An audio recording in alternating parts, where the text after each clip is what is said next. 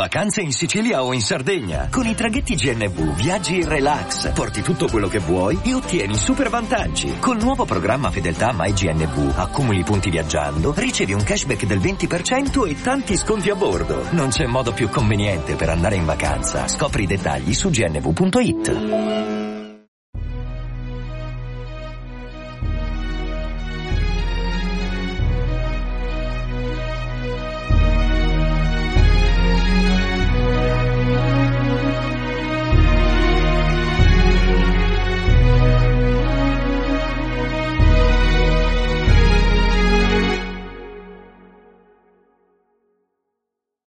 Ciao a tutti e benvenuti al 32 episodio di Pillole di Scienza.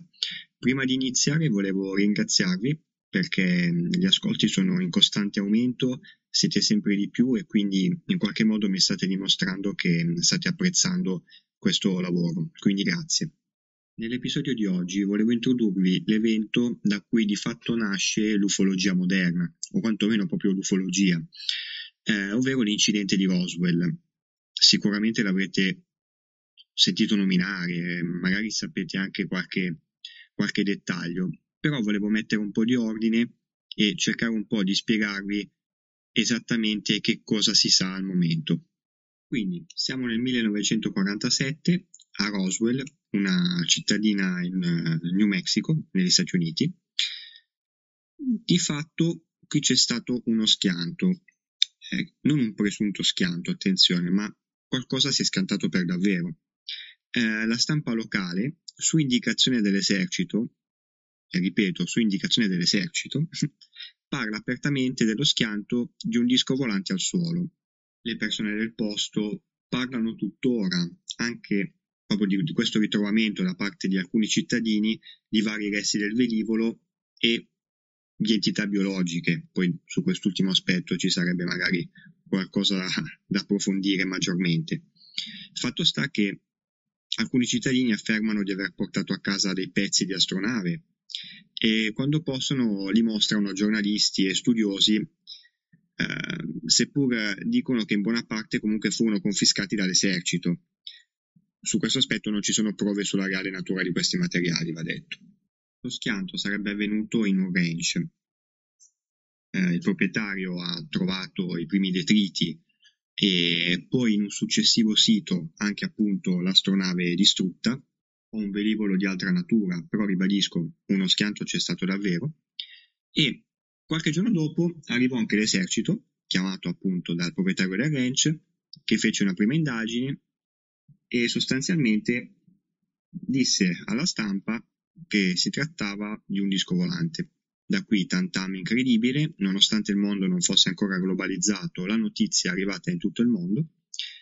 Forse poi l'esercito si è reso conto di averla fatta grossa, di aver fatto uscire una notizia troppo grossa o forse di non aver fatto un'analisi più approfondita circa la reale natura dell'oggetto. Ecco, fatto sta che il giorno dopo esce un'altra pagina di giornale che dice che non si trattava, attenzione, di un disco volante, ma semplicemente di un pallone meteorologico.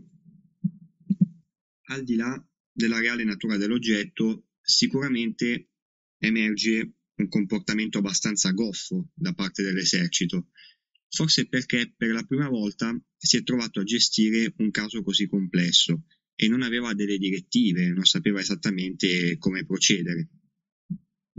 Vi invito comunque a cercare su internet eh, le due pagine di giornale a cui ho fatto riferimento, quindi quella in cui si menziona il disco volante e l'altra relativa al pallone meteorologico perché sono molto interessanti.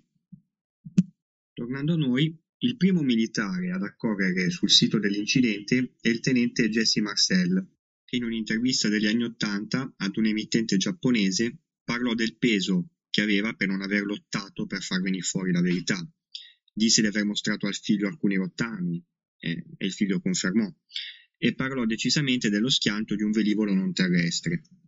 Prima e dopo di lui altre persone coinvolte nella vicenda si fecero avanti, eh, come il proprietario del ranch in cui avvenne lo schianto, Mark Brazel, e il tenente Walter Out, sicuro di aver visto un'astronave e corpi non umani. E infine ricordiamo anche il poliziotto eh, Elias Benjamin, eh, in particolare lui dichiarò di aver scortato all'ospedale di Roswell tre corpi non umani, bassi di statura, testa grande, carnagione grigia. Insomma, eh, la tipologia di alieni che fa parte anche un po' del folklore popolare, no? È un po' l'aspetto che tutti ci immaginiamo perché veniamo un po' bombardati da immagini di alieni fatti così. Oltre a loro, decine di altri militari e civili si fecero avanti in modo più o meno credibile. Va detto che anche le affermazioni che ho detto sopra sono molto forti, andrebbero comunque confermate meglio. Fatto sta che, secondo me, il personaggio più interessante è sicuramente il tenente Jesse Marcel. Oggi purtroppo non c'è più, quindi non, non è possibile eh, chiedergli ulteriori dettagli e ulteriori versioni, però secondo me quello che ha detto va quantomeno tenuto in considerazione e non va bollato come bufala a prescindere. Inoltre, l'8 luglio del 1947, quindi quattro giorni dopo la prima pagina in cui si parlava di disco volante, e sei giorni pare dallo schianto, avvenuto il 2 luglio, perché non si ha la certezza circa la reale data in cui avvenne il fatto, eh, il tutto venne descritto grazie al testo del comunicato redatto dal tenente Walter Out, che ho prima citato, che è funzionario del Public Information Office del campo d'aviazione di Roswell, che su indicazione della, del comandante della base, il colonnello William Blanchard, dice le numerose voci concernenti i dischi volanti sono finalmente diventate realtà ieri, quando il reparto informazioni del 509 gruppo eh, da bombardamento dell'ottava forza aerea del campo d'aviazione di Roswell ha avuto la fortuna di entrare in possesso di un disco con la collaborazione di un allevatore del posto e dello sceriffo della contea di Chavez. L'aeronautica è passata immediatamente all'azione e il disco è stato rimosso dalla casa dell'allevatore, quindi esaminato nel campo d'aviazione di Roswell e infine inviato dal maggiore Marcel al quartier generale. È una dichiarazione bomba, ma chiariamo due aspetti. Il primo, che in parte ho citato prima, i siti dello schianto di fatto sono due. In uno sono stati trovati detriti, in, un altro, eh, in un'altra zona, distanti chilometri, è stato trovato il presunto disco o comunque mh, i, i rottami di quello che si è schiantato. Un ulteriore aspetto interessante che emerge da questo comunicato è che nella zona c'erano stati molti altri avvistamenti nei mesi precedenti, ehm, a Roswell c'era una base con armi nucleari e secondo alcune teorie non verificate, direi del complotto per così dire, ehm, gli UFO sarebbero attratti appunto da queste armi quasi spaventati. Eh, infatti tanti si possono chiedere ma perché proprio a Roswell? Ecco, una risposta potrebbe essere questa. Ovviamente siamo nell'ambito delle congetture più totali. Tempo dopo, eh, gli Stati Uniti elaborano una versione ufficiale ehm, circa il fatto, che parla dello schianto di una sonda del progetto Mogul, ovvero un rilevatore di esplosioni nucleari nell'atmosfera. C'erano tensioni con l'Unione Sovietica, c'era diciamo la guerra fredda eh, agli albori. I testimoni, tra cui molti militari, parlano però di materiali diversi da quelli usati per le sonde Mogul, ma anche qui non c'è una controverifica, quindi di fatto cosa si è schiantato davvero non lo sappiamo in realtà. Comunque, è inutile dire che per quantità di materiale, impatto mediatico e testimoni veri o presunti, questo è il caso. Eh, sul tema sono stati fatti vari documentari, scritti molti libri, ma anche serie tv, ad esempio Taken del 2002 mh, mm, di Steven Spielberg, un altro appassionato del tema, e mm, una serie del 2021, quindi molto recente, eh, prodotta negli Stati Uniti, che si chiama Roswell Io c'ero.